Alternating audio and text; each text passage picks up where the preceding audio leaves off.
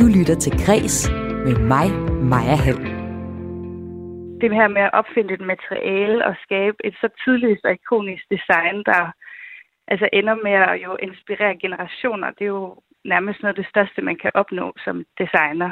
Sådan lyder det fra en dansk designer, der er inspireret af den ikoniske japanske designer Issey Miyake, som i en alder af 84 år nu er død. Og hvad det helt præcist er, han er så kendt for, det kan du høre om først her i Kulturmagasinet Kres. Hvor det også skal handle om en fin musikalsk genre, som for mange kan være ret svær at forstå.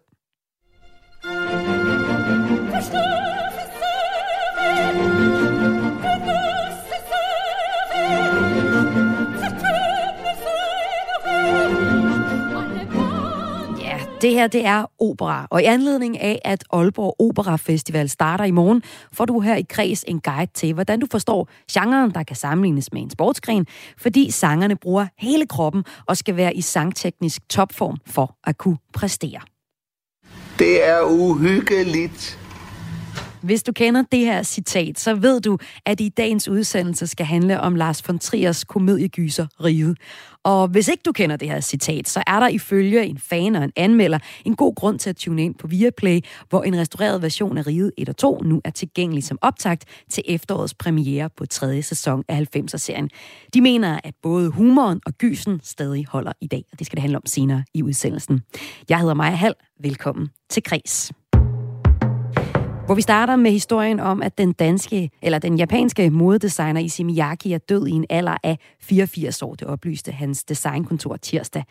Miyake var et stort navn i modeindustrien, så han var aktiv i i over et halvt århundrede. For eksempel øh, så var den rullekrave, som Apples stifter Steve Jobs altid bare skabt af Miyake. Og så har rigtig mange øh, i 90'erne også båret hans øh, parfume. Nu kan jeg byde velkommen til redaktør på Børsen Weekend og tidligere vært på en række modeprogrammer. Chris Pedersen, velkommen til dig. Tak skal du have. Noget af det, han var allermest kendt for i designverdenen, var hans øh, skulpturelle former og også forfining af en bestemt foldeteknik. Hvad var det ja. for en foldeteknik? Jamen, det er jo det her, at han, øh, han laver... Åh, det er ligesom, hvis man, hvis forestiller, man tager et stykke stof, og så folder det, man, man det er meget, meget skarpt mange, mange gange. Det er ligesom, når man folder papir og laver en vifte. Der skal man forestille sig, det er tekstilen. Og så der, hvor du ligesom pressefolden, den fik han lavet sådan, at den blev ved med at sidde fast i stoffet. Og på den måde, så skabte han sådan en tube af stof, hvor pressefolden på en eller anden måde blev øh, skabt, eller blev til elasticiteten i, hvad hedder det, i, i kjolen eller i bukserne, som man lavede det selv.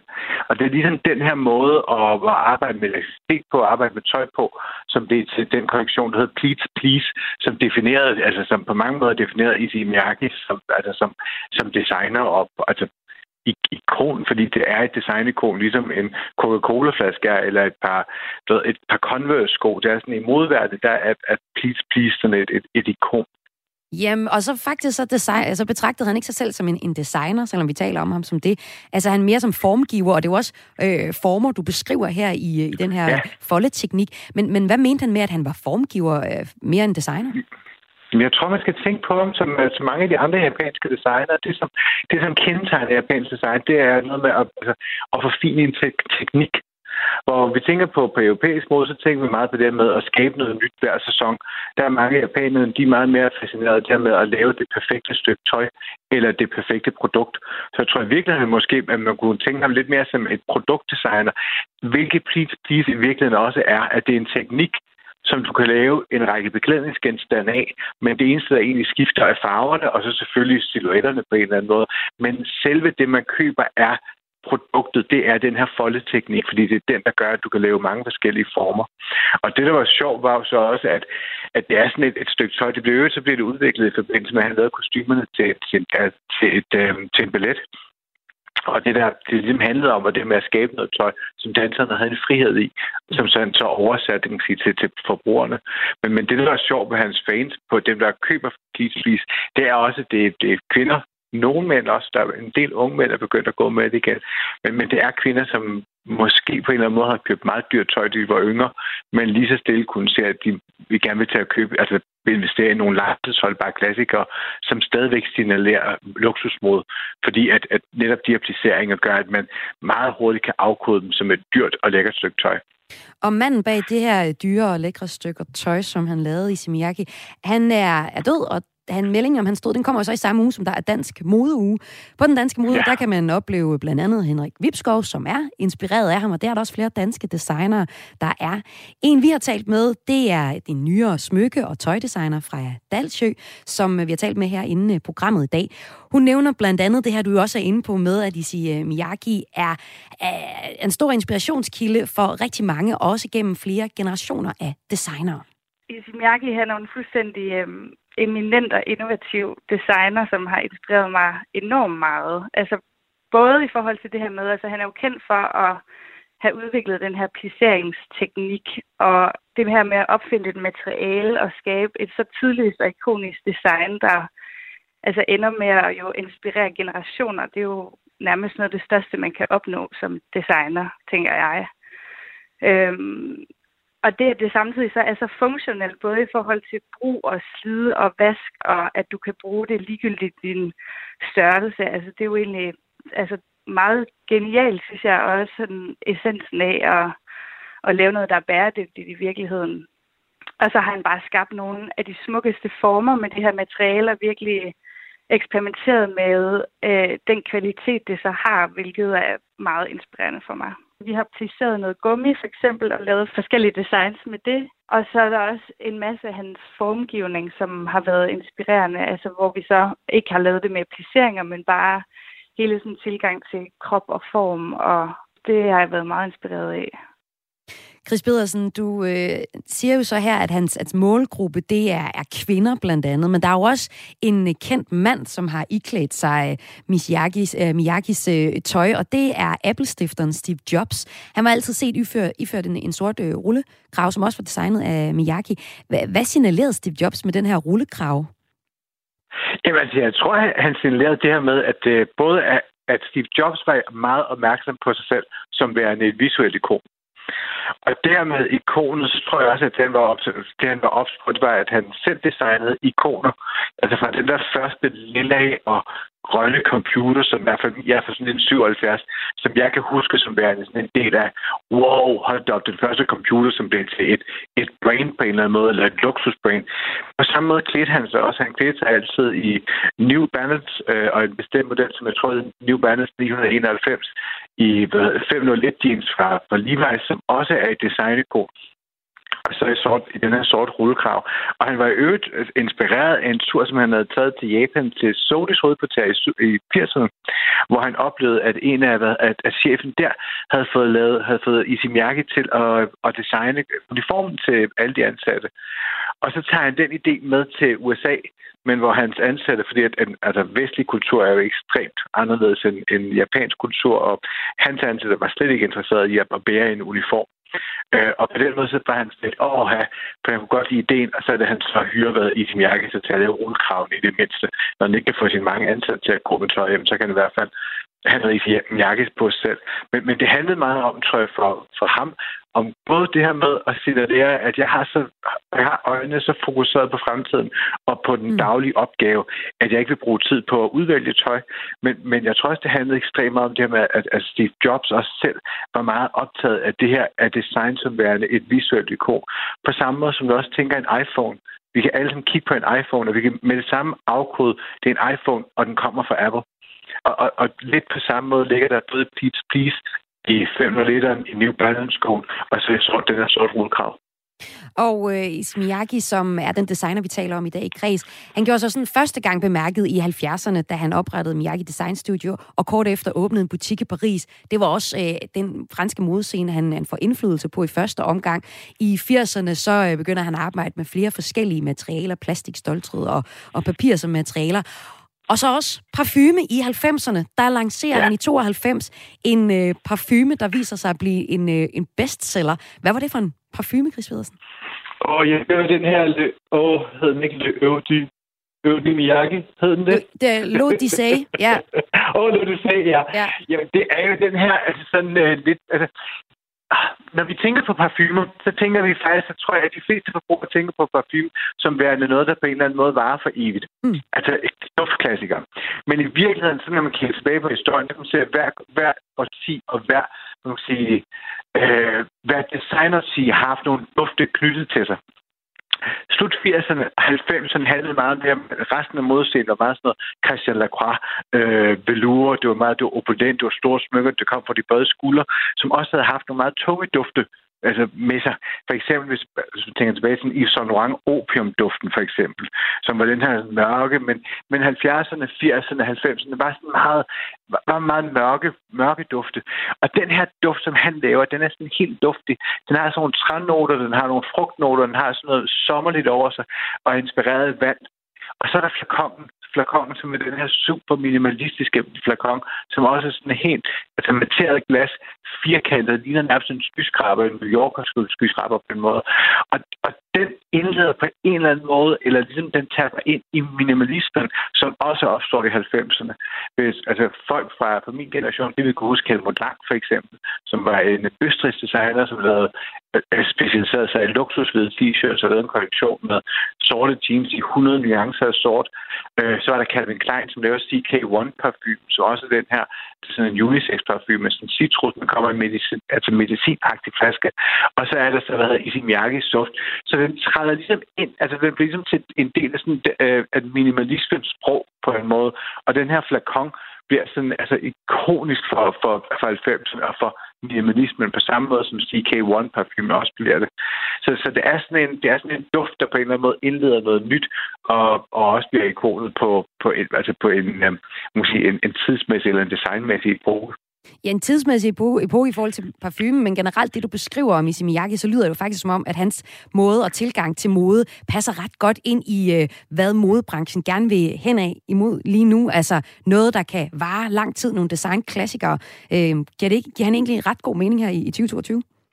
Det tror jeg bestemt, og jeg tænker også, det er derfor, men jeg var til en middag i går her under modeugen, og der var der to unge mænd, som havde sådan en Issey Miyake sæt på, mm. bukserne og en jakke. Jeg tror jeg bestemt, at det her jeg tror, det som alle designere tænker i øjeblikket, det med, hvordan kan man lave noget, der er langvejt på en eller anden måde. Men jeg synes også, at man oplever, i hvert fald de yngre forbrugere, begynder at vende meget tilbage til de der sådan ikoniske ting, at man ser meget ofte sådan et, det er New Balance-skoen, Steve Jobs-skoen, den er over hele i øjeblikket. Fedtmøllederen har, har haft det godt de sidste 10 år, som er rigtig godt, og man oplever det der fokus på, på designklassikere. Og jeg tror både, det handler om det her med, at, at det er så let at, at køre det ind i en bæredygtighedstanke. Det er det også. Men jeg tror også, det handler om, at vi har brugt enormt mange penge på tøj i enormt mange år, og der er kommet fokus på, at måske skal vi bruge penge på noget andet.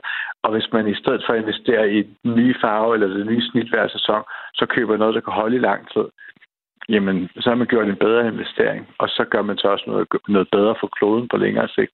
Men jeg tror også, det handler om, om altså, simpelthen en, en lille smule fornuft. En lille smule fornuft. Noget, man måske også kan lære i Miyagi. Tusind tak, fordi du var med her, redaktør på Børsen Weekend, Chris Pedersen.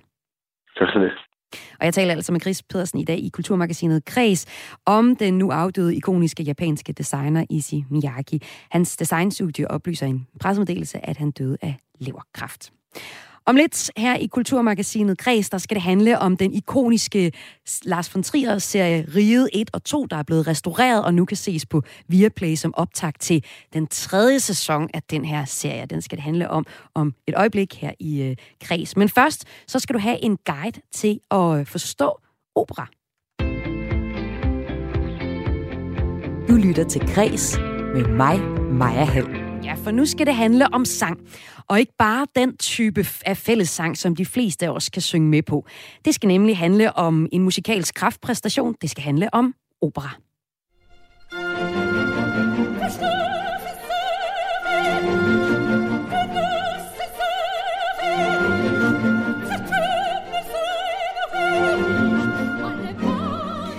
Fra i morgen er der nemlig Operafestival i Aalborg, og i år så er temaet gal eller genial. Opera er en bestemt type af sang, som ofte deler folk i to lejre. Der er dem, som virkelig elsker og forstår genren, og så er der dem, som måske ikke helt forstår den, og derfor har lidt svært ved at elske den. Men hvis du hører til den øh, sidste gruppe, så fortvivl ikke, for nu er det blevet tid til en øh, opera-guide for begyndere. Opera er nemlig for alle, og det bliver en langt større oplevelse, hvis man kender teknikken bag sangen. Det mener min næste gæst. Nu kan jeg sige velkommen til dig, operasanger Signe Durholm. Velkommen til. Ja, tak skal du have. Du er aktuel på Aalborg Opera Festival. Du skal synge på tagterrassen på Aalborg Airport Hotel under titlen Opera Skyline. Du har lovet mig at give øh, mig og lytterne en guide til, hvordan øh, det fungerer, når man synger opera. Øhm, der er forskellige måder at synge på. Øhm, der er sådan øh, helt almindelig sang, og så er der jo opera. Og du siger, at det kan sammenlignes med en sportsgren. Hvordan er der sådan forskel på de to forskellige måder at synge på opera, og så når jeg synger fødselsdagssang for eksempel? Ja, altså jeg håber da... At det lyder at, bedre, at når du synger opera. Nå, det ved jeg ikke, ja. men jeg håber da, at jeg vil sige, jeg synger også fødselsdagssang for eksempel for min søn på en anden måde, end jeg synger opera. Der er jo forskel på samme måde som, at øh, hvis vi står lidt og, og danser for os selv, så er der forskel på det, eller hvis vi er professionelle breakdancer, eller, eller øh, et eller andet. Altså, og jeg siger det her med, at det er en sportsgren, for det kan være nemmere at forstå, hvad er det egentlig, man skal opleve. Fordi det at synge opera, det er jo en, hvad skal vi sige, en lidt kunstig form for at synge, men det er faktisk, sådan har genren været fra starten af. Hvad altså, mener du med kunstig? Nå, det vil sige, at det er jo ikke noget, vi bare gør ligesom ballet. Det er heller ikke naturligt for os bare at hoppe rundt på tæerne, men det er noget, vi træner op, fordi vi synes, det kan vise et udtryk, det kan gøre noget andet, end det vi normalt ser så synes jeg, at hele den fascination af at eksempel kunne en sportsgren, eller det kan være sang, det kan være... Øh, Mestre et instrument også. Ja. Et, et instrument, det kan være cykling, alt muligt forskelligt. Det bliver jo mere interessant, når man kan se, at her er der nogen, der har brugt rigtig meget tid på det. Der er nogen, der har... Der er, det er altid spændende at tale med folk, der er eksperter inden for et eller andet. Også noget, man måske ikke ved noget om. Det kunne jo være opera. Og, og det, jeg så prøver at, øh, at, at sige med det her, det er, at jamen, måske kan man gå til opera, hvis man ikke kender det, eller man er bange for, at man ikke forstår det. Så sige, jamen, nu vil jeg gå ind og opleve et menneske, som producerer den her lyd, som er uforstærket. Nu for eksempel her på, øh, på fredag, hvor, hvor jeg laver to koncerter, både kl. 20 og kl. 21, så kan man komme og få en smagsprøve på det her med, med at, at lytte til opera, eller være opera overhovedet for noget. Og så synes jeg, man skal møde genren der, hvor man er. Det kan være, at man synes, det er spændende at se, her der står et menneske, hvis krop arbejder så meget for at producere den her enorme lyd, det kræver for for eksempel at kunne række over et 100-mands orkester. Så, så derfor så synger vi på en anden måde, end for eksempel du og jeg, vi står her og taler en mikrofon, hvor vi står tæt på. Vi kan måske også viske, og vi gør forskellige ting. Det kan man jo ikke gøre på en stor scene, fordi lyden skal, skal vandre, kan man sige. Øh, så vi bruger os selv som mikrofoner, altså vi forstærker simpelthen lyden med os selv. Og det er jo fascinerende at komme tæt på et sportsmenneske på den måde. Man kan også sige, jamen det interesserer egentlig ikke en så meget, men man kan godt lide de store følelser, og det er det, man gerne vil motionere, eller det er det, man gerne vil træne. Og så kan man gå ind og så sige, jamen det er historierne, jeg synes er spændende. Jeg kan godt lide at tænke på, at øh, øh, mennesket har været interesseret i de store følelser altid. Så du vil virkelig sige, at hvor der er nogen, der siger, øh, når, hvis, hvis folk siger, at det er svært at forstå digte, så er der nogen, øh, der, øh, der siger, jamen du skal egentlig bare læse dem, og så få det lige ud af det, du vil. Der siger du faktisk i forhold til, til opera, jamen du kan få meget mere ud af den her genre, som du måske lidt ikke gider at beskæftige dig med, hvis du netop dyrker historien eller det tekniske i den.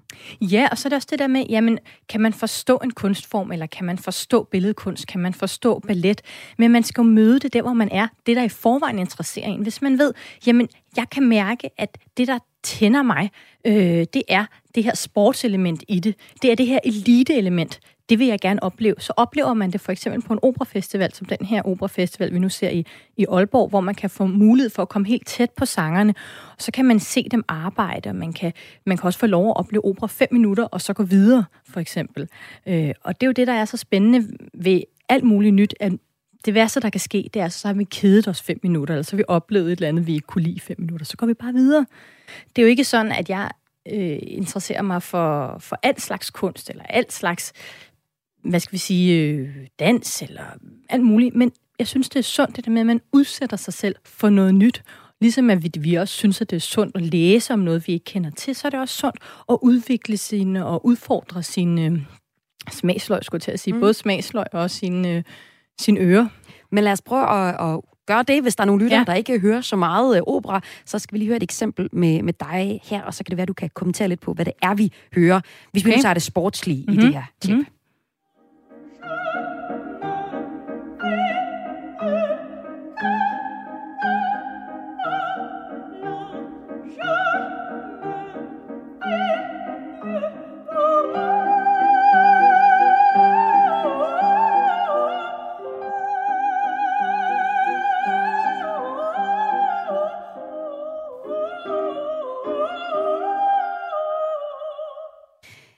Øh, Signe Durholm, det er jo helt tydeligt, at der sker en masse forskellige ting, og hvis jeg øh, ikke tænker over, hvad det er, hvad er det for et budskab, du kommer ud med, så kan jeg sådan, som hvis jeg lytter til din stemme som et instrument, høre, der sker mange forskellige ting. Men vil du ikke prøve at, at beskrive øh, for os og, og mig, hvad det egentlig er, du gør her? Altså lige først så vil jeg sige, at den her bid, vi lige har hørt, den kommer fra Hoffmans eventyr, og det er dukkeejen, kalder man den. Altså her, der, er det, der prøver jeg at lyde som en mekanisk dukke. Mm.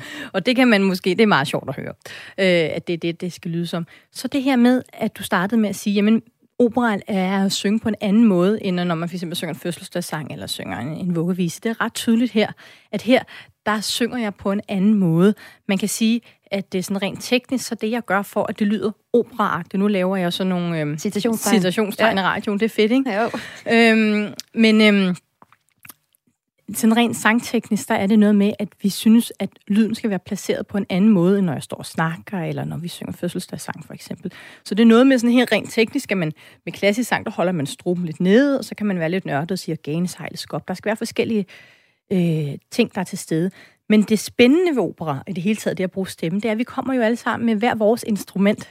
Det vil sige, at hvis, hvis jeg skal forstærke den lyd, jeg producerer, så kan man, du kan kigge på mig, det kan vi ikke i radioen, så kan vi sige, okay, jeg har nogle høje kindben, jeg har nogle, nogle resonansrum. Det skal jeg lige høre. Dine høje kindben, hvad kan de i forhold Nå, til jo, at, men, at lave musik? Ja, men det er det her med at finde de resonansrum, som man har, hvor man kan bruge øh, sig selv som mikrofon. For hvis jeg bare sådan skriger løs her, så, så rejser lyden jo ikke ret langt. Mm. Og, og en del af, af den her form er jo, at lyden skal kunne rejse ret langt, og, og man skal kunne høre det igennem for eksempel et 100-mandsorkester. Så derfor så bliver man nødt til at tage udgangspunkt i det instrument, man nu har. Det vil også sige, at der er forskellige stemmetyper, øh, og man kan ikke bare beslutte sig for, når i dag så, øh, så vil jeg gerne være øh, alt, altså synge på en, med en dyb kvindestemme, eller i, i morgen så vil jeg være noget, noget andet. Altså man bliver nødt til at tage udgangspunkt i det instrument, man har fået. Øhm, og så er der jo de her forskellige øh, stemmetyper. Hvis vi skal lige, skal vi tale lidt kort om dem måske? Mm. Altså, fordi der er jo, nu hørte vi lige det her klip med, fra Hoffmans eventyr, hvor man kunne høre, at øh, der var en masse høje toner, der var en masse hurtige toner. Så den lyse kvindestemme, og det er også den, som... som, som lidt her. Ja. Det er dem her. Ja, og der kommer også nogle, nogle hurtige løb ja. på et tidspunkt, hvor man næsten kan høre det sådan lidt ligesom perler på en snor. Og ordet koloratur, det lyder næsten også som perler på en snor. Så jeg er sopran, det er altså den høje kvindestemme, og så er jeg koloratursopran. Det vil sige, at der er de her hurtige løb på stemmen. Er det det, vi måske har hørt? Mm. Det er jo slutningen.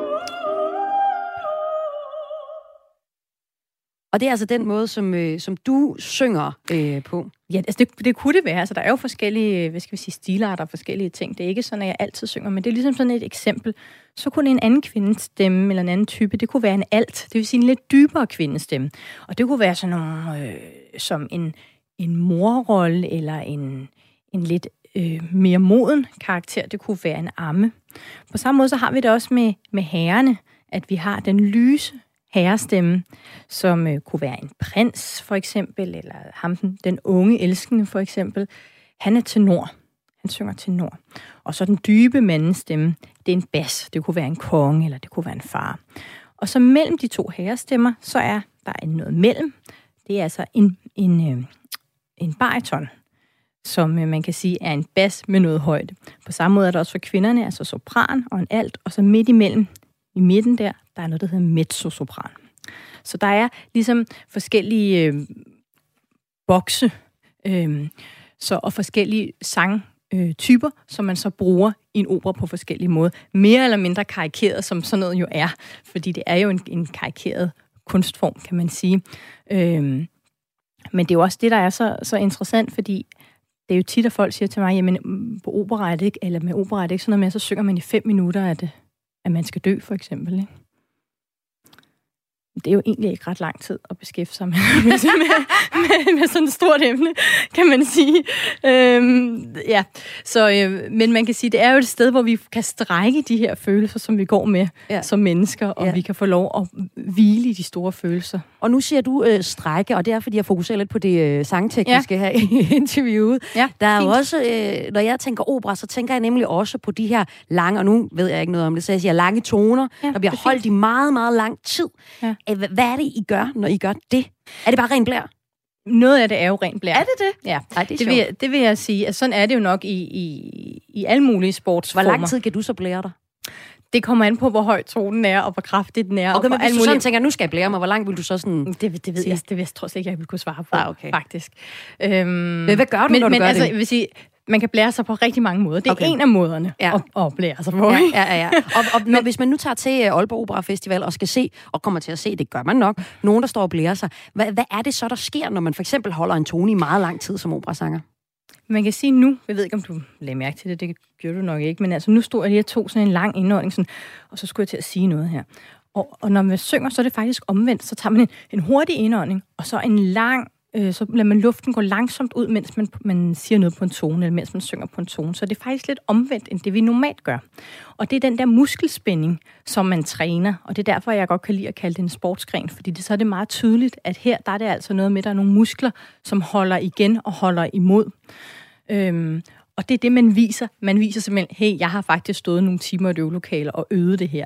Og det er ret tydeligt. Men der kan også være nogle andre ting, som gør, at man, hvis vi skal sige, at det er blær, det kan være, at man kan synge meget hurtigt. Det kan være, at øh, man kan synge meget dybt, hvis man er er bedst. Det kan være, altså, og det er jo alle de her ting, som hvad kan sige, for, for fagnørder, som vi, som vi nørder rundt med.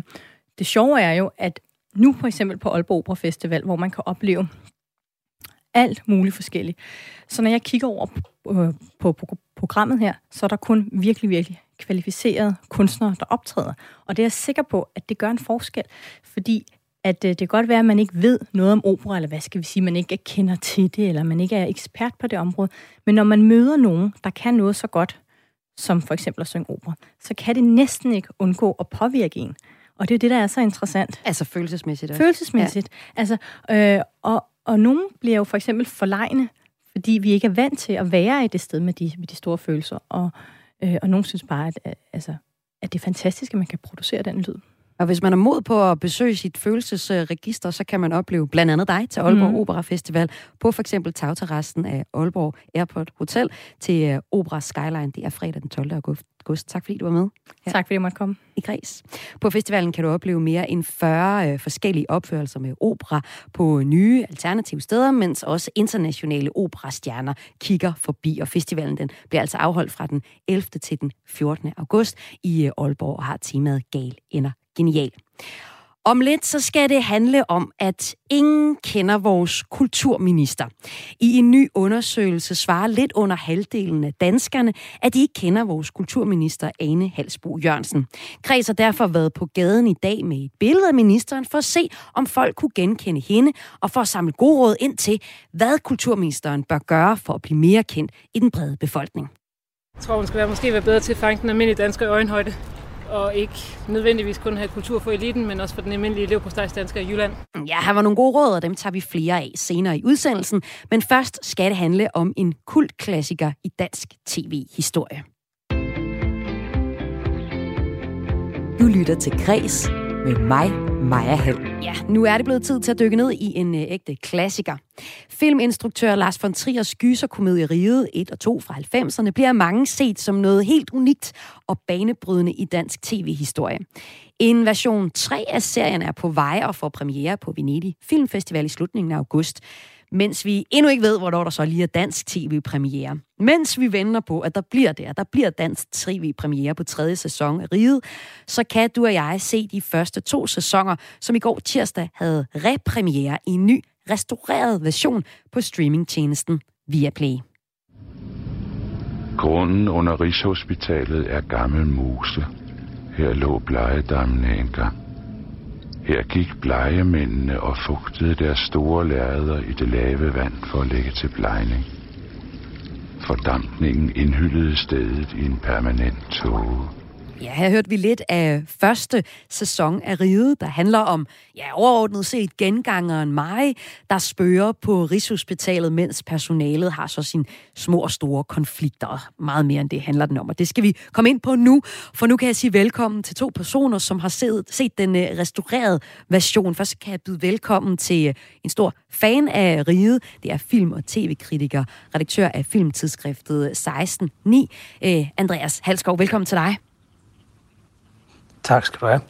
Og den anden, det er anmelder ved Jyllandsposten, Katrine Sommer Bøjsen. Også velkommen til dig. Tak skal du have. Du har netop givet restaureringen af Riget 1 og 2 fem stjerner, og hvorfor du har givet den, det, det skal vi høre om lidt. Men øh, først så skal vi lige starte med, da serien kom i, øh, udkom i 90'erne. Andreas Halskov, du er fan og peger på, at Riget var meget banebrydende, da den kom frem der i 90'erne. Hvordan var den det, Andreas? Jamen, det er vel egentlig sådan relativt, øh, en, en relativt anerkendt fortælling om dansk tv-historie. Pernille Nordstrøm har også lavet en bog om, om hvordan at den var medvirkende til at skabe en slags guldalder i dansk tv. Men helt konkret, og den korte version er, at øh, efter riget i 94, den er ligesom første del af en bølge af miniserier, der alle sammen er skabt og styret af en instruktør, båret af en instruktør, der også var kendt fra filmmediet, før det, det startede med Ride, så kom Ole Bornedal med Charlotte og Charlotte, og vi, kom, vi fik sådan noget som forestillinger med, hedder det, Per Fly, og så fik vi Æderkoppen med Ole Christian Madsen. Så altså sådan de her mere, øh, hvad kan man sige, autørborne øh, korte øh, dramaserier, som på forskellige måder leger med formatet, og som øh, har sådan et klart kunstnerisk stempel. På den måde var den helt klart øh, en, en slags nyskabelse i, i dansk tv-dramatik, der ellers øh, ellers i det sådan store brede snit er mere kendt for, for sådan store, kæmpe folkekæreserier som, øh, som hvad hedder det, Matador eller, eller klassiske krimier. Og det er Lars von Trier, som står bag tv-serien Ride, der er udkom der i 90'erne på DR. Første sæson udkom i 94, og anden sæson i 97. Serien den blev øh, startskuddet til øh, den danske dogmefilmsbevægelse i 90'erne, og den har vundet mange priser, blandt andet seks Bodil-priser og seks Robert-priser. På lærredet, der finder man flere kendte skuespillere som Otto Brandenburg, Gita Nørby og Jens Orking. I har nu begge set den her restaurerede version, som er på Viaplay. Og øh, Christine Sommerbøjsen, du har givet den fem stjerner og siger, at den fungerer her i 2022. Uhyggen fungerer i den her gyserkomedie. Hvordan kan en næsten 30 år gammel film være uhyggelig, mener du, Katrine? Jamen, det vil jo være på det samme måde som at spørge, hvorfor, hvordan uh, Hitchcocks Psycho kan være uhyggelig i dag. Altså, den, den holder, fordi den, er, fordi den er så god. Øhm, den er jo ikke sådan, øh, man sidder ikke og bider sig i neglene over uhyggen på Rigshospitalet, fordi den netop er garneret, som du siger, i de her øh, stærkt øh, humoristiske elementer. Men det, som serien kunne i 94 og 97, det kan den bestemt stadig i dag. Og den ene del af den, det er, er uhyggen. Den anden del, det er humoren, og det er den, du særligt øh, hæver. Øhm, hvordan ser du, Andreas, at, at uhyggen fungerer særlig godt i den her øh, serie, også i 2022? Jamen, jeg er da sådan set enig med Katrine i, at det her, det er jo sådan øh, næsten sådan freudiansk unheimlich. Ikke? Det er sådan netop ikke, det er jo ikke den her, hvad hedder det, det er jo ikke sådan det her gore eller klassisk horror. Det kan godt være, at den er inspireret af Belfegor, en gammel spøgelsesserie, og så lidt af Twin Peaks, men den slægter mere Twin Peaks på i sin turnering imellem det sådan humoristiske, let satiriske, og så det her, øh, hvad kan vi sige, lidt uhyggelige, okulte, øh, sådan garneret som med et formsprog, der blander det her håndholdte kamera fra Dor, som vi senere kender fra Dormebevægelsen, og så øh, det her, sådan, hvor han trækker farveholdningen ud sådan i stil med sådan noget Tarkovsky eller sådan noget. Men for mig er det faktisk humoren, der står stærkest tilbage. Jeg er enig med Katrine i, at restaureringen er ret flot. Den bliver, den, både når den skal være grim, så er den grim, men nu på en, på en på en tydelig, stilsikker måde, ikke? Og, og den er også samtidig lækker i sin egen æstetik. Og så jeg synes bare, at den her humor, der er i, som jeg måske ikke fangede så meget, da jeg var helt ung, den er, øh, den er, hvad hedder det, den står virkelig stærkt tilbage. Jeg synes faktisk stadigvæk, den er, den er, den er ret humoristisk. Øh, ja. Hele samspillet mellem Helmer og de øvrige kolleger, og sådan, hvad kan man sige, det, den går forud for sådan noget som Broen i sin øh, sådan satiriske øh, kommentar til Danmark versus Sverige, og så har vi noget, der næsten kunne gå foran hele den her mockumentary-bølge, som vi kender med The Office og sådan noget, fordi vi har de her sjove interne stridigheder og kommentarer mellem de forskellige karakterer. For mig er det Jens Ockings Buller, og så hans mor, fru Drusse, og deres interne, Øh, hvad kan vi sige, pseudo øh, konflikt, som er, er ret humoristisk, fordi Jens Ocking jo er en stor og, og stærk mand, ikke, men samtidig er sådan en, en kude voksen søn, der får skæld ud af sin mor, fordi han i, i hvad hedder det, 1968 var hjemme fra en uge i alder ja. 28. Og, altså sådan noget, det synes jeg bare er morsomt. Jamen, det er sindssygt morsomt, og så er der jo også det, at, at Jens Hocking i 1977 stod på taget af Rigshospitalet og skød Allan Simonsen i øh, øh, Frans Ernsts film Skytten. Øh, der er jo også nogle intertekstuelle referencer, som, øh, som Trier leger helt vildt øh, morsomt med. Og en af de referencer er også noget af det, du synes, at en af karaktererne er særlig interessante ved. Vi skal til at tale lidt om karaktererne i ja. Ride øh, 2 nu. Og øh, jeg har lyst til allerførst lige at spille de ikoniske klip, så når mange, når man bare lige siger Lars von Triers Ride, så tænker de på de her to. Det er uhyggeligt. Ja, det er. Det er uhyggeligt. Ja, det er, det er de to opvaskere, som står i kælderen i serien og taler om, hvad der sker i, øh, i, i på ride lige nu. Og øh, det er nok de her to opvasker, øh, som, som, øh, som man, man kender allerbedst øh, bedst til, når man tænker på det. Udover de to opvasker, så starter den her serie med øh, den synske patient, fru Druse, der er spillet af Kirsten Rolfes, som øh, hører en pige græde i en elevatorskak, hvor hun kommer, ankommer til, til ride her i serien. Senere finder hun ud af, at pigen er dræbt for mange år siden, og for at pigen kan få fred, må hun så finde de jordiske rester. Det viser sig at ligge i en krukke på, på professorens øh, kontor, og det er ligesom sådan hovedplottet i, øh, i Ride 1, som vi starter med. Sideløbende så følger man flere andre historier, blandt andet en spøgelsesambulance, der triller ind hver aften, en ung læge med et sidegeschæft i medicinske øh, sortbøgsvarer, og en masse andre ting. Der er også overlæge Helmer, vi har allerede taget lidt hul på at tale om ham. Han synes, at det danske sygehus, han er svensker, er elendigt, og personalet lige så, og han råber sin frustration gerne ud fra taget af riget. Dansk. Jävlar. Dansk jävlar! Ja, de her par karakterer, det er nok nogle af dem, vi bedst husker fra Ride, hvis vi har set med på, på serien tidligere. Med mig har jeg film- og tv-kritiker og stor fan af Ride, Andreas Halskov, og anmelder ved Jyllandsposten, Katrine Sommerbøjsen. Og nu skal vi høre jeres favoritkarakterer. Og øh, jeg sagde, at, øh, at, Katrine, at du gerne vil fremhæve en karakter, som driller og seere øh, en del, det er overlærer Moskov, som øh, er spillet af Holger Jul Hansen. Og hvorfor er det, at du, du ser, at hans karakter, øh, von Trier, driller os lidt med den karakter? Jamen, når de fleste af os ser øh, Holger Jul Hansen, øh, så forestiller man sig sådan en myndig, alvorlig, øh, vidende mand, som, øh, som vi fester tillid til. Og det gør vi jo ikke mindst, fordi vi kender ham fra øh, øh, bankdirektør Varnes i, øh, i Matador. Øh, og Trier sætter ham så til at spille den her fuldstændig lallende overlæge, som render rundt med sin Operation Morgenluft øh, og vil skabe bedre relationer mellem... Er det en reklamekampagne, han simpelthen laver? ja. ja.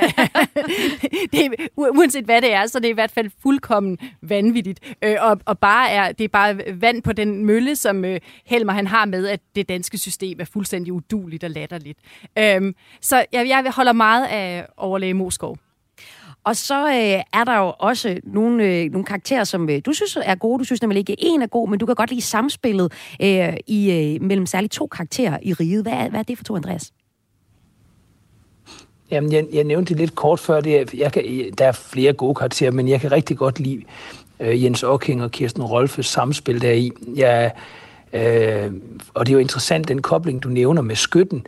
Det er klart, at øh, Jens Ocking var jo allerede i, i, i 90'erne en, en kæmpe stor skuespiller mm. i dansk tv-fiktion. Ikke? Øh, der blev jo også lavet en gang strømmer mm. på baggrund af strømmer. Og altså sådan, men her der er han en portør, som, øh, som er sådan øh, helt kodet og, sammen, og det spiller skørt sammen med hans, det er nærmest helt inkongruent i forhold til hans store fysik, ikke? Altså, og, og det med, at, at, som jeg nævnte før med, at, øh, at Fru Druse op, kalder det sig hans ungdomsoprør, det han havde i 1968, hvor han som sagt i en alder af 28 flytter hjem fra en uge, og det er hun stadigvæk lidt vred på ham over. Så altså, det er sådan, og når hun går ud af, efter, øh, ud på gangen og sådan noget, sådan, så prøver han sådan helt som sådan en kude, øh, næsten sådan en, øh, var det Kelly Olsen-banden eller sådan noget, sådan at løbe efter hende. Og, og sådan, altså, så der er sådan nogle, øh, jeg er helt enig med Katrine, noget af det, det sjove er jo, hvordan den ligesom også taler ind i en dansk kultur og bruger skuespillerne på en sjov måde der.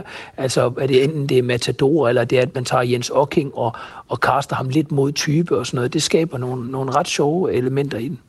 Og så er der også de her ikoniske replikker. Nu har jeg spillet et par af dem, det er uhyggeligt, og Jævel og Dansker. Det mener I begge to, at, at det er blevet en del af den, altså det er jo den, filmen eller serien er en del af den danske filmhistorie, men også de her replikker er blevet sådan et popkulturelt fænomen. Hvilken betydning har de sådan for, for filmhistorien nu, hvis I kan sætte nogle, nogle ord på det, Andreas? Skal jeg starte her? Ja, det må du gerne. Undskyld, Andreas. Jeg, ja. jeg tror, den har haft Uh, jamen, øh, og det er jo faktisk ikke, fordi jeg vil tage ord for Katrine. Jeg synes bare, du sagde mit navn, men ja. hvad hedder det, jeg, jeg mener, den har haft en relativt stor betydning, i hvert fald for den danske øh, film- og tv-historie. Og hvad hedder det, det, det, det er svært at sige, hvilke serier skaber noget, men det er bare interessant at se den i dag, hvordan at ved indgangen til nullerne og starten af det nye tusind, så er det bare skyllet ind over dansk og amerikansk og britisk tv med de her mockumentaries, der, der foregår på en øh, arbejdsplads, hvor alle er udulige og systemet fejler, om det er The Office eller hvad det nu er, ikke? Og, øh, eller Klovn herhjemme. Og det kan godt være, at de trækker på nogle elementer langt længere bagfra end, end, end, end riget, men riget er en forløber for det. Riget er en forløber for dogme, riget er en forløber for mange ting, og de der replikker, øh, de der one-liners har vel været med til at gøre, at vi, vi husker den, og den har fået en, en stor kulturel værdi. Og det er også nogle replikker, som, som ved at være blevet gentaget og gået over i kulturhistorien på den måde, som replikker, som de to, du lige nævnte, Maja, og, øh, og, og Sonny Boy-replikken fra øh, øh, den eneste ene. De, de, så får replikkerne deres eget liv, som, og de bliver både referencer til, øh, til serien og øh, til de film, de stammer fra, men de bliver også noget, som vi bruger i... Øh, i sociale situationer, øhm, og på den måde løsrevet fra, øh, fra værket. Øhm, der, og det tror jeg er med til at understøtte en serie som Rides popularitet. Og det er jo altså en popularitet, I mener, der stadig holder her i 2022, at det vil også være noget, der måske kan vinde nye seere for både humoren og gyset, og også de karakterer, I fremhæver her, vi øh, argumenterer for øh, fungerer her i, i 2022. Jeg kunne godt tænke mig at også lige tale med jer om sådan den overordnede ambition med det, for når man hører sådan introen på, på Ride 1, så beskriver det, øh, hvilken, hvor vi er hen. Vi er på Rigshospitalet i København, og en stemme fortæller os, at øh, vi er i en tid, hvor videnskaben har sejret, men den er måske ved at slå revner, og der er noget mystisk, noget okult, der måske er ved at komme frem. Den her diskussion om øh, videnskaben versus øh, det overnaturlige, hvordan synes I, den tematik passer ind i den diskussion, som vi har, og nu kan det være, at lægge over i munden på jer, med, med fake news lige nu? Katrine måske? ja, Katrine måske, det kan godt være. øh, ja, øh, det, det, det tror jeg da sådan set, du kan have ret i, at der er, at der er en, øh, en tematisering af, hvad der måtte være af forskellige lag mellem himmel og jord. Øh, I, Risus, eller I Ride, der, der, der tænker jeg, at, at den øh, øh, tematisering af forholdet mellem videnskaben og det åndelige er, er, er for det første øh, stærkt bundet til, øh, til den location. Altså Ride er jo på mange måder en kamp, et kammerspil det er meget, meget få gange, vi, øh, vi forlader Rigshospitalets mm. mure. Og at plante en øh, for det første et helt sådan spøgelsestog af, af genfærd på Rigshospitalet, og lade lægerne have den ene vanvittige øh, ambition øh, efter den anden, er jo, er jo sindssygt provokerende. Man har ikke lyst til at blive indlagt et sted, hvor lægerne ikke, ikke finder, kan finde ud af, hvad de, af deres job, og i øvrigt bekender sig til alle mulige okulte trosretninger. Øhm, og det var så, faktisk også noget, som øh, over, eller, øh, hvad hedder det, direktøren for øh, Rigshospitalet var lidt bekymret for, da øh, Lars von Trier tog et møde med ham i første omgang. Altså, der var en masse tumult om Ride på det tidspunkt også, og han var lige tiltrådt som direktør, og, øh, og joker også med, med Lars von Trier om sådan, hvis der skal være en genganger på øh, Rigshospitalet, hvem vil så besøge det ja, egentlig? Ja, ikke? Altså, den ja, der, ja. Ja. ja så, så jeg ser det som sådan en, øh, en troldsplint, ikke? Altså en, en kæmpe finger i siden på os. Sådan, tænk, hvis, tænk nu, hvis det her det kunne, øh, kunne finde sted. Hvad tænker du om den tematik, Andreas Halskov, her i, i 2022, og, og, øh, og kigge lidt til, at der måske kunne være noget ud over det, vi kan se med vores øjne? Jo, det er, den, det er interessant at se den i den kontekst. Jeg havde egentlig slet ikke tænkt på den, som, hvor, i hvor høj grad den måske har dialog med vores tid også, men, men, øh, men jeg tror, at det ligesom, altså, jeg synes, det, det gjorde den også til en outlier. Øh, fordi øh, man kan sige, typisk så har vi vel i dansk tv-fiktion og også film haft en ret realistisk og psykologisk mm. realistisk tradition. Så det, at der pludselig kommer det her, hvor den afsøger hele grænsen imellem det rationelle og det irrationelle, og næsten sådan Edgar Allan Poe-agtigt, eller sådan noget, leger lidt med øh, det okulte og sådan noget. Det, det, øh, det gjorde den dengang i hvert fald til noget markant andet, end hvad man ellers så i dansk tv, og til noget, der sådan måske også strider lidt imod øh, den måde, mange danskere opfatter ting på. Ikke? Altså, og, og, og så er det jo så sjovt, at det sammenstød skal ske lige netop på Rigshospitalet, som Katrine er inde på. Jeg har slet ikke tænkt på, i hvor høj grad den også kunne ses ind i forhold til vores øh, samtid og den dialog, men øh, jeg, jeg tror, jeg vil sige, at jeg er grundlæggende enig med Katrines jagttagelse der. Og det er jo så også spændende, om det vil give mening med, øh, Risus, eller med Ride 3, som altså kommer her til efteråret. Vi ved ikke særlig meget om den.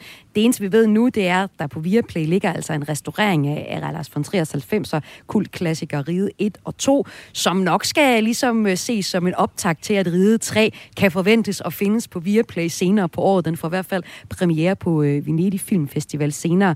Andreas, hvad ser du frem til i forhold til Ride 3? Nu kan jeg jo nok, nok afsløre, jeg har nok afsløret, jeg ser frem til, om den passer til 2022. Men hvad, hvad glæder du dig til ved den her? Du er fan. Jamen, jeg er spændt på at se, på, øh, se hvordan den, øh, den er æstetisk. Altså, den første var jo øh, flot, men også indimellem intenderet grim. Ja, det altså, siger du i nogle gange, det her. mismatches, i sin øh, pludselig... Du kommer med nogle forskellige ja, referencer altså, den har til sådan noget den har som... sådan nogle, Undskyld. det, man kalder sådan noget dirty cuts. Ikke? Den klipper øh, ikke naturligt. Den følger ikke klassiske regler for klipning. Ka- kameraet er håndholdt. De er også, øh, noget af lyden har de afspillet baglæns, sådan, så der har sådan en mærkelig karakter. Øh, hvad hedder det? Den har den her brunlige farve, øh, hvad hedder det, farvefilter, der ligger ind over den, så den er sådan, den er ikke klassisk pæn, men den er sådan, øh, den har sådan sin helt egen æstetik, øh, og, øh, og at meget af det blev så forløber for, for Dogme, ikke, med festen og selvfølgelig, øh, hvad hedder det, idioterne og sådan noget, men øh, jeg, jeg er spændt på at se, hvordan den nye bliver i forhold til det, fordi at, øh, kan man sige, tv-mediet er bare blevet noget helt andet. Mm. Og, og det er jo sjovt, det du egentlig siger her jeg med forventer Dogme egentlig, nu. at vi får et bredere lavet og en anden æstetik.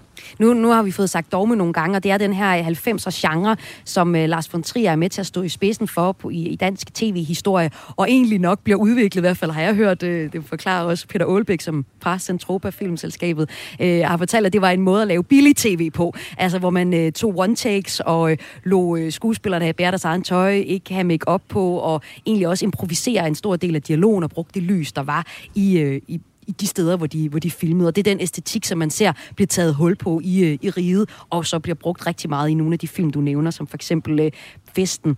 Øh, den her æstetik og, og dogme hører jo så fortiden til, så spørgsmålet er, om det egentlig overhovedet kommer til at gøre sig gældende i Ride 3, men det er jo så det, du er interesseret i også at, at se, kan jeg forstå på dig. Hvad med dig, Katrine? Hvad, hvad håber du, der kommer af en Ride 3? Det er jo den svære træer, måske. Ja, ja man, man må sige, at når man laver en, øh, en øh, genfortælling eller en fortsættelse af en, øh, af en etableret serie så lang tid efter, ja, er det 25 år siden øh, anden sæson havde premiere, hvis, jeg, mm. hvis mine matematiske evner ikke svigter mig, øhm, så, så er det jo både et, altså så, så må man se på, øh, på forgængerne som et udgangspunkt, men jeg har svært ved at forestille mig, som Andreas også siger, at øh, Lars von Trier bare træ, øh, går ned i den samme gamle værktøjskasse og regner med, at de samme ting fungerer i dag. Fordi det tror jeg ikke, det vil gøre. Jeg er sikker på, at han øh, er klar til at øh, udfordre os endnu en gang øh, på, øh, hvad der kan ske på riget. Vi må vente med at se træeren, men indtil da kan vi se etteren og toeren af Riget, altså Lars von Triers kultklassiker fra 90'erne, som øh, I to synes, man skal se, kan jeg fornemme på jer. Du øh, har lige givet den øh, fem stjerner i Jyllandsposten, Katrine Sommerbøjsen. Og øh, Andreas Halsgaard, jeg har også hørt din begejstring. Tusind tak, fordi I var med begge to. Andreas Halsgaard, du er film- og tv-kritiker og redaktør af filmtidsskriftet 16 Riget 1 og 2 kan altså ses på Viaplay i en restaureret øh, version, mens den tredje sæson af serien får premiere på Filmfestivalen Venedig i slutningen af august. Herefter kommer den på Viaplay og på DR, men øh, den danske premiere-dato er endnu ikke offentliggjort. Så man kan altså se Riget 1 og 2, indtil man må se, øh, kan se træerne, og så kan man også læse Katrine Sommerbøjsens anmeldelse i Jyllandsposten af serien. Du lytter til Græs med mig, Maja Hall. Ingen kender Ane. Det kunne være overskriften på en teenagerbog om Ane, der er startet i en ny skole. Men øh, det sidste indslag her i Kulturmagasinet Græs, det kan ikke, skal ikke handle om en eller anden teenager, der er usikker, men det skal handle om landets kultur- og kirkeminister, Socialdemokraternes Ane Halsbo Jørgensen. Opinion har lavet en undersøgelse for DR, hvor de har spurgt danskerne om deres holdninger til danske ministre og partiledere. Den viser, at blandt de mest ukendte politikere, der finder vi Ane Halsbo Jørgensen. Under halvdelen, 47 procent af danskerne svarer, at de ikke kender til hende. Og det gjorde de sådan set også ja, det gjorde faktisk også så gældende, da vi her tidligere på dagen var på gaden i Aarhus med et billede af ministeren for at høre, om der var nogen, der kunne sætte titel på hende. Nu skal I prøve at se, I får lige et billede her, hvis I lige pakker det ud. Og øh, så må I egentlig gerne fortælle mig, hvem det er, der er på billedet. Jeg tænker, det er noget politik eller et eller andet. Ja, jeg ved det sgu ikke, hvis jeg skal være helt ærlig. Nej, det gør jeg heller ikke. Hvad synes I, hun ligner? En politiker? Jeg tænker bare, det er noget politisk. Ja. Det er vores kulturminister, Ane Halsbo Jørgensen, så jeg havde jo sådan set lidt ret. Øh, en ny undersøgelse, den viser, at der ikke er ret mange herhjemme, der egentlig kender hende eller ved, hvordan hun ser ud, og det gør I jo så heller ikke. Hvordan kan det være, tror jeg, jeg ikke lige har stødt på hende? Det ved jeg sgu ikke. Jeg synes bare ikke, at man har set hende i mange programmer eller noget som helst, altså når man ser fjernsyn sådan generelt. Eller så har hun ikke opført sig lige så tosset som nogle af de andre. Nej, det er det. Så det kunne egentlig være et, være et godt råd til hende, hvis der var flere, der skulle kende hende, altså optræde i nogle programmer og, Ja, og lave nogle lidt dårlige sager. Nej, ikke opføre sig tosset, men måske være med i, i nogle programmer. Det, Ja, måske optræde mere i medierne sådan generelt. Fordi ansigtet bliver jo kendt på, at man ser dem i fjernsynet. Jeg har et billede her af en kvinde. Kan du se, hvem det er? Nej, det ved jeg faktisk ikke. Hvad med herover? Kan du genkende kvinden på billedet her? Øh, jeg gætte på, det er undervisningsministeren. Det er faktisk vores kulturminister, Kulturminister, Ane to. Jørgensen, men hun har tidligere været undervisningsminister. Ja, hvad kender du hende for? Øh, den her skolereform, tror jeg. Jeg ved bare, at jeg har set hende tv. Hvordan kan det være, tror du, at du ikke ved, at hun er kulturminister i dag? Det er vel manglende info fra hendes side af. Altså manglende... Altså enten er det egne interesser, som måske ikke er så stor for det, eller så er det hendes, der ikke har været god nok til at reklamere for kultur nogle dage. Der er faktisk lige kommet en ny undersøgelse, som viser, at øh, det er næsten halvdelen af danskerne, som ikke lige ved, hvem hun er. Hvad tænker du om det? Det synes jeg, det er lidt øh, trist for dansk kultur og for dansk øh, identitet også, at vi ikke ved, hvem det er. Hvad skulle hun gøre bedre, tror du? Jeg tror, hun skal være, måske være bedre til at fange den almindelige dansker i øjenhøjde. Øh, og ikke nødvendigvis kun have kultur for eliten, men også for den almindelige leverpostejsdansker i Jylland. Her er der et billede af en kvinde. Kan I genkende hende? Nej. Må jeg lige se hende? Ja, jeg kan bare ikke huske, hvad hun hedder. Du har set hende før? Ja. Hvor har du set hende hen? I tv. Hvad tror du, hun laver? Politiker. Politiker, jeg tror, siger du? Ja, jeg tror også, hun er politiker. Ja, hvorfor tænker I det? Hun ser doven ud. Så kunne hun ikke gøre andet. Det er faktisk vores kulturminister. Ja, ja, det er rigtigt. Det er, jeg kan bare ikke huske, hvad hun hedder. Ja, sådan lød det her fra de danskere, vi fangede tidligere på dagen, for at høre, om de kunne sige, øh, hvilket job øh, hende på billedet, vi viste frem, øh, havde eller har. Og det er altså Ane Helsbro Jørgensen, vi viste et billede af. Der var ikke øh, så mange, der kunne sætte navn på øh, det billede, vi satte op, og det gør sig faktisk også gældende. Under halvdelen 47 procent af danskerne svarer i en opinionsundersøgelse, at de ikke kender til Ane Halsbo Jørgensen. Ane Halsbo Jørgensen startede i regeringen som øh, uddannelses- og forskningsminister indtil august sidste år, hvor hun øh, overtog posten som kirke- og kulturminister, og det gjorde hun fra Joy Mogensen. Øh, posten som uddannelse- og forskningsminister gik så til Jesper Petersen. Kun lidt under halvdelen af danskerne svarede altså i opinionsundersøgelser, fordi at de kendte Ane Halsbo Jørgensen. Hun er dog ikke den mest ukendte politiker, kan jeg sige. Den titel, den giver danskerne til partileder og medstifter af Veganerpartiet, Henrik Windfeldt, som øh, hele 73 procent af danskerne svarer, at de ikke ved, hvem han er, eller hvem partilederne er. Han øh, indtager altså førstepladsen som den mindst kendte politiker. Han var ellers centrum for et et større drama i Veganerpolitiet, som øh, Windfeldt så blev smidt ud af, for så igen blive hilst velkommen af sit parti. Øh, det skriver DRDK. Men på trods af den sag så, og omtalen i medierne, så svarer 73 procent, at de ikke ved, hvem partilederen er.